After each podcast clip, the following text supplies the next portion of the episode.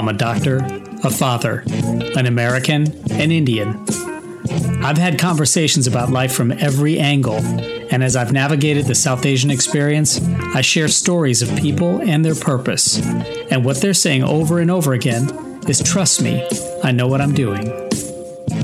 I'm Abhay Dandekar, and on this episode of Trust Me, I Know What I'm Doing, as part of our Indiaspora series, a conversation with United States Congressman from Illinois, Raja Krishnamoorthi.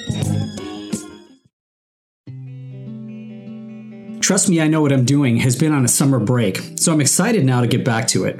And I'm truly grateful to everyone for listening to the show, downloading and subscribing and rating the podcast on your favorite platforms, and following us on social media at Dr. Abhay Dandekar. I'm also proud that this episode is the first of a series of conversations collaborating closely with Indiaspora, the nonprofit organization which is inspiring the global Indian diaspora to be a force for good. And exemplifying this mission, as a friend of Indiaspora, as a voice for his constituents, and for so many Indian and South Asian Americans, is Democratic Congressman Raja Krishnamoorthi, representing the 8th District in the state of Illinois. Now, his contributions are fairly numerous, serving on many committees, including Intelligence, Oversight and Reform, and a subcommittee on the coronavirus. He's also vice chair of the LGBTQ Equality Caucus, co chair of the Congressional Asian Pacific American Caucus Immigration Task Force, and an assistant whip for the Democratic Caucus. Raja was born in India and immigrated with his family to the US when he was young, with a journey that saw public housing and food assistance before eventually settling in Peoria, Illinois. He went to Princeton and then to law school at Harvard before returning to Illinois as a lawyer, working in both the public and private sector, and also actively working in the early 2000s with Barack Obama on his House and Senate campaigns. Raja has served in Congress since 2017 and is now running for re election this fall.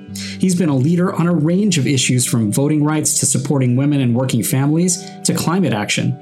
Two fun facts, by the way. He's a die-hard Chicago Cubs fan and was born Subramanyam Raja Krishnamoorthi, so those 29 letters have proudly served to represent us well in many households. Now, lately, many have been feeling an onslaught of crises that are making the American story feel quite chaotic with so much on the table that's critical. But for me, I was curious to zoom out and at least start with something we have in common just two Indian American dads having a good summer chat, Chicago style. You know, I feel like this is, again, like I just mentioned, a, a good summertime chat between two Indian American dads, sort of our uh, Ferris Bueller moment, if you will. There you go. I, I, I look forward to it you know, with with so much going on, and especially as a father, as a citizen, as a congressman, you know, the news of the past month has just been so so tough and challenging, especially for those of us who are, are sitting and watching, and for you having a front seat to it all. Certainly, all of it with gun violence and climate deregulation, abortion rights, all the things that you're so passionate about. How have you reflected on the current state of affairs as it presents itself with such a confluence of of almost uh, urgency and, and in some way shock. I think that you know rather than agonize, we have to organize. I think this is the time for us to act and do whatever we can with regard to protecting reproductive freedom, trying to curtail uh, the kind of the proliferation of weapons of war in public spaces throughout our country um, and then and then also you know shoring up our democracy because voting rights uh, and other matters are still urgent, and uh, we need to take action. So you know that takes a couple different forms of action. One is uh, actually passing legislation through the House uh, that addresses each of those issues. Just last night, for instance, we uh, uh, fearing that the Supreme Court decision that overturned Roe v. Wade would also affect uh, gay marriage rights. We passed legislation codifying gay marriage in our national laws. Um, of course, it goes to the Senate, uh, where unfortunately a lot of these different matters have been filibustered. So that that leads to action number two, which is we have to hold people accountable in the elections coming up with regard to where they stand on each of these issues and then elect candidates who are willing to vote uh, appropriately on these particular uh, topics or and or create carve outs in the filibuster rules to allow for consideration of these topics so that the will of the people can really become the law of the land. That is essential if we are going to have a functioning democracy that works for everybody. Yeah, and and I'm so glad you brought up gay marriage um, and the ability to, for everyone to sort of stay equal in that realm. And it's so incredibly important to remember to organize and not agonize. And we're grateful for folks like you who are doing such great action with this. As a dad, did you have a moment of of some uh, shock and agony, uh, in some ways, sort of helping you to motivate uh, to how to get organized and and really take action? Absolutely. You know when you know when Roe v. Wade was overturned, we knew it was going to happen, but it's like, you know, when you know that a, a relative is, is, about to pass uh, at some point in the near future, uh, there's only so much you can prepare for when it actually occurs, but when it happens, it creates, it creates real heartache and yeah. it creates uh, a sense of loss that's hard to address and the same goes for you know Roe v. Wade. It was it was a it was a law that generations of girls and women could rely on, uh, including women in my own family. You know, I have a daughter. I'm obviously married. My mother is still uh, healthy and with us, and you know, I I'm I'm just thinking about all those women in those states where the trigger laws are going to basically ban abortion, and uh, they're going to be without the means to exercise their true freedom. Now, why is that important? Well, in our country, we believe that uh, men and women are equal, but you can't have equality if one gender can't even control their own bodies. That doesn't make any sense. Um, switching gears to gun violence, on July 4th, we had a uh, a mass shooting in a Fourth of July parade at Highland Park, which is just the next district over from, from my congressional district. And um, again, it was shocking. It was um, it was a reminder that as long as there's no common sense gun regulation in this country, nobody nowhere is truly safe. And that is a sobering thought. No, sobering indeed. And I mean, I thought of, of this as, as a father, as a healthcare provider, when I think of all these things sort of layered on each other. And then I layer in another election cycle coming up and the January 6th hearings, all the things that are happening globally. that There seems to be this sort of spirit of almost distrust and disillusionment, of course, with our government systems and our public institutions. Yet, how do you, as a leader, and someone with the vision to be able to organize and, and really the motivation and the compelling nature to act on these things, how do you recultivate and in some ways reinvigorate trust and confidence in, in our in these institutions and systems? I think we have to get things done. We have to solve some problems. I think that's really what engenders trust. Um, I think when government uh, acts especially in a bipartisan way, I find that people are surprised and pleasantly so. And it really helps them to feel that their government is uh, acting on their behalf. When we devolve into name calling and finger pointing and uh, speechifying as opposed to problem solving, I think people get very frustrated and they get cynical and their trust in the institution goes down. Now, there are also reforms that need to be done to increase people's trust in government. So, one of the things that I'm pursuing, along with some of my colleagues, including uh, Joe Neguse and Alexandria Ocasio Cortez, is banning the trading of stocks by individual members of Congress. Um, yeah. This is something that a lot of people don't don't know. They kind of assume this was already forbidden, but we technically are allowed to trade an unlimited number of individual stocks, even though we have special access to uh, non public information that we gain through briefings, through hearings, sure. through our knowledge of what legislation is going to be introduced and what's going to pass. And that's just unfair. And I think that that really erodes trust in the institution.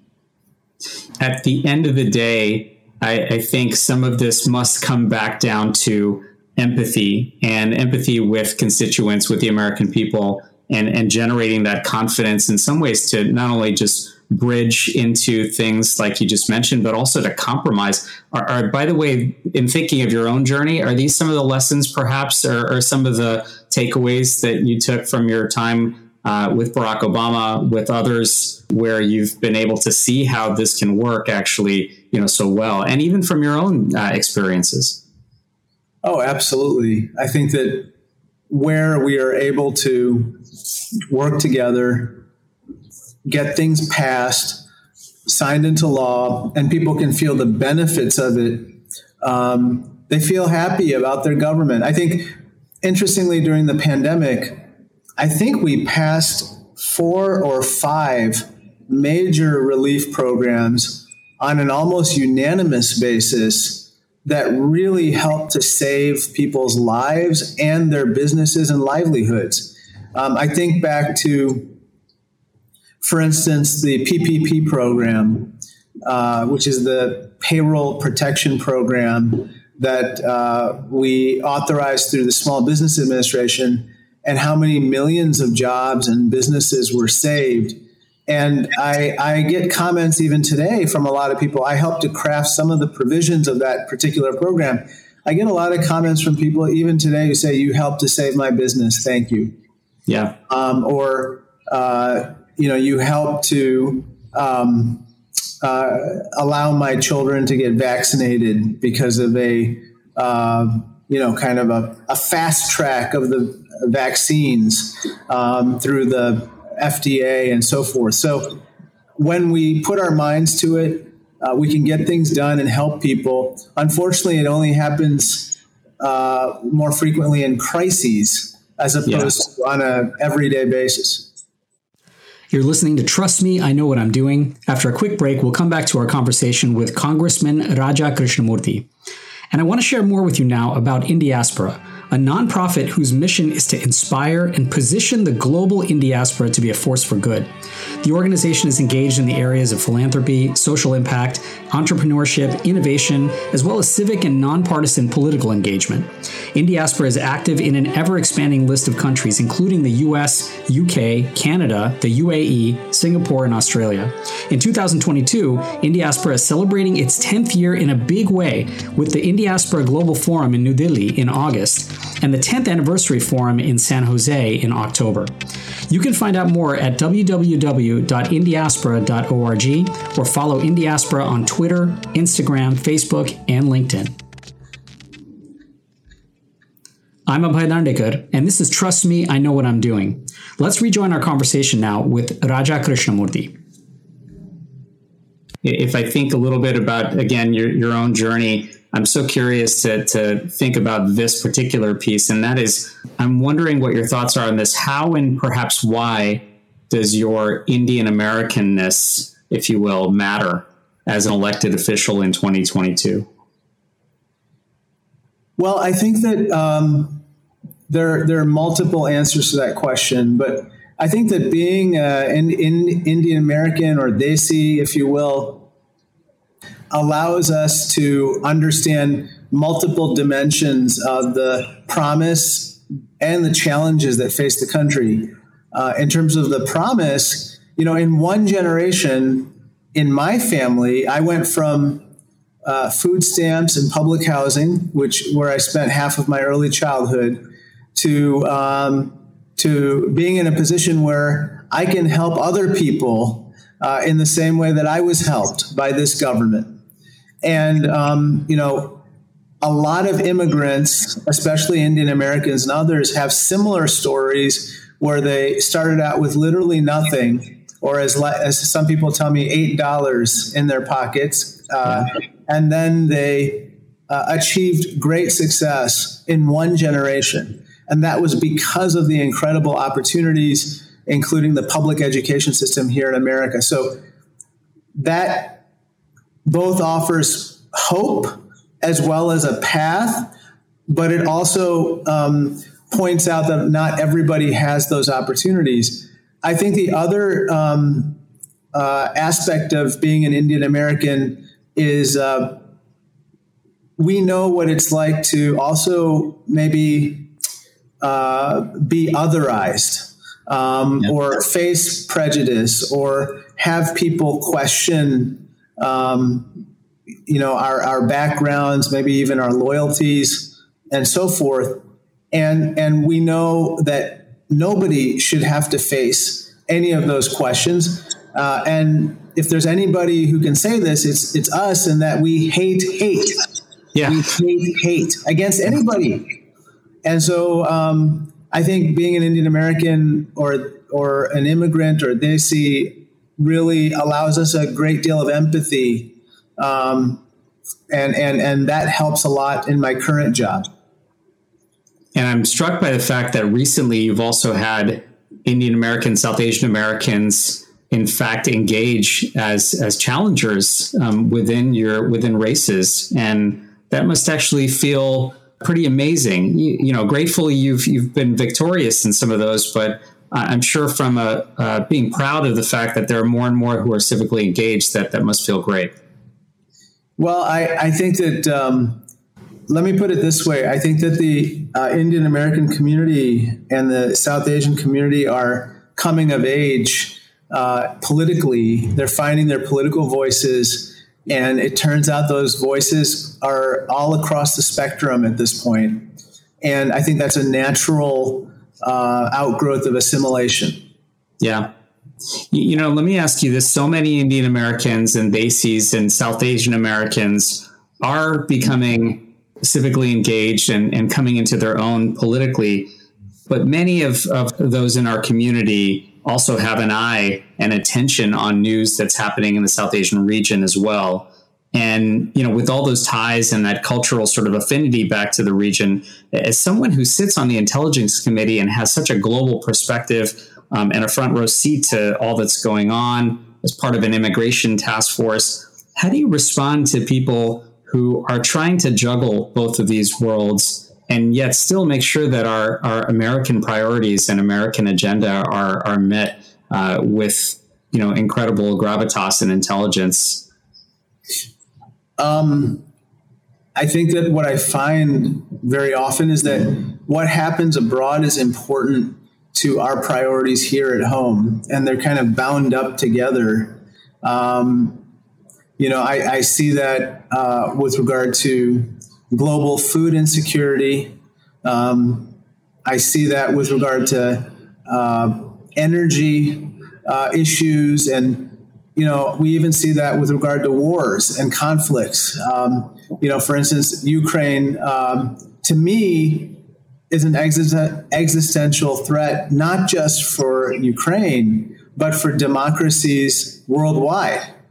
And that's why I spend so much time on that particular issue, even though technically it's not directly related or directly impacting my constituents. They care very deeply about it. And, um, and so I find it's time extremely well spent.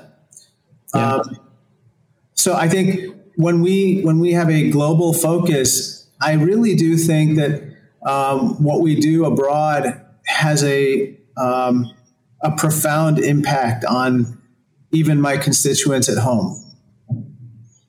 You know, for the Indian American community, it's always a matter of like, well, how is this affecting politics um, in India? And, and yet, do you find that you sometimes have to sort of gently nudge them back to what's so important for us here at home, even though there is that importance of, of how things are affected abroad? It still becomes an engagement um, issue you know for, for us here and, and a reminder that of course we're Indian Americans and and you know taking pride in in our in our American sort of journey. I definitely think that um, people, you know, when they come here, are still following developments at home in India very carefully. They they still do consider India almost as a second home, yeah. and uh, and and obviously because of our mar- modern conveniences, uh, they're able to stay connected as though they were living in India in a lot of in a lot of instances. it makes a lot of sense to me that they they are concerned about developments there, and yeah. certainly we should be concerned as a country about what's happening there. All that being said, what I like to say is, I think you should absolutely root for your home teams, so to speak. You should um, stay connected, uh, stay involved as you like.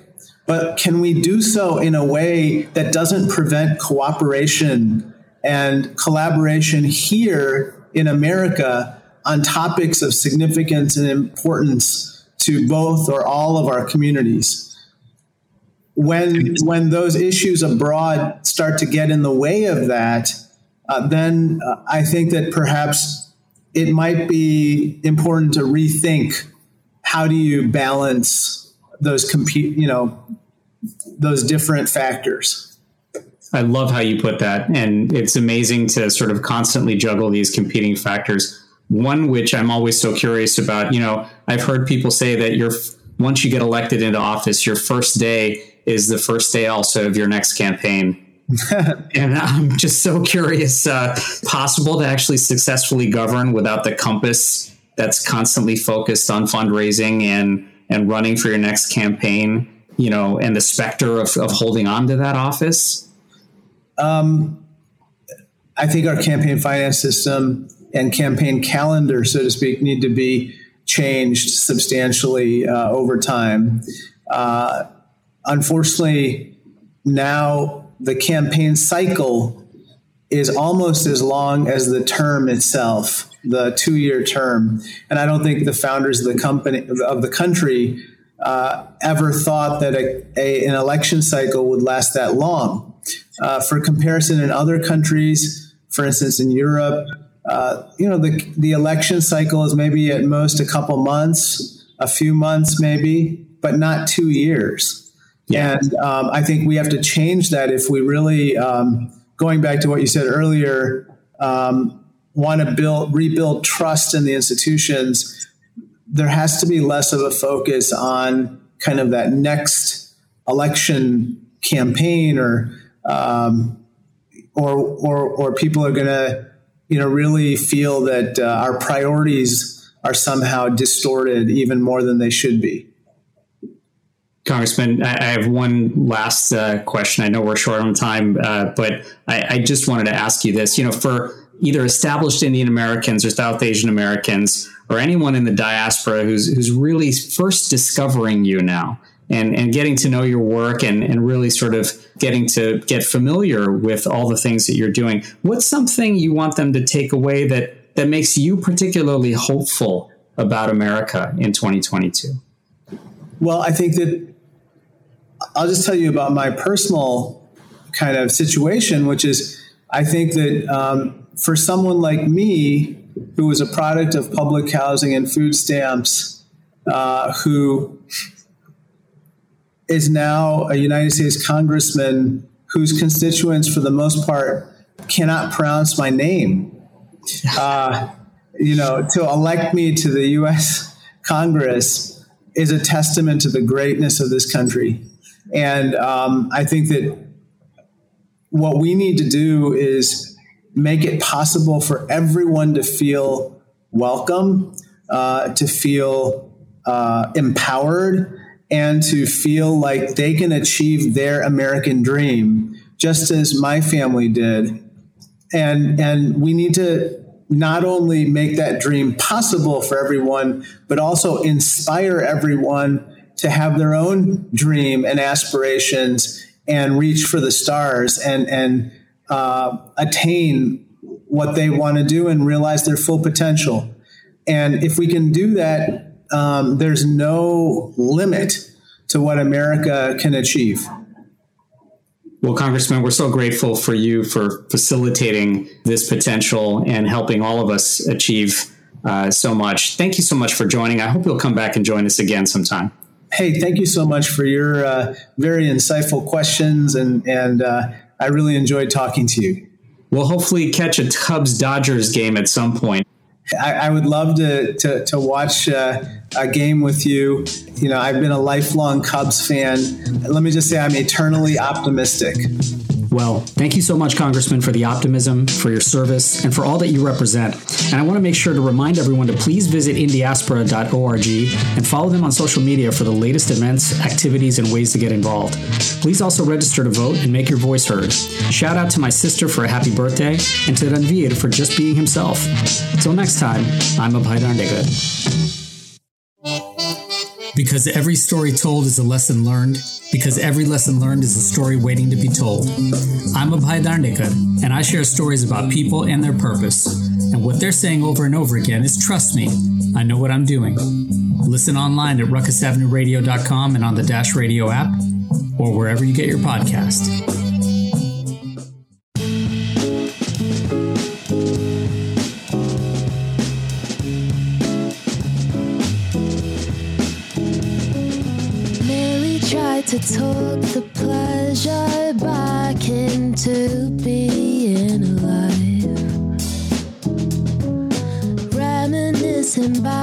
The apricots and blunts on pack and ride. Won't call her friends, cause she's ashamed of being locked into bed.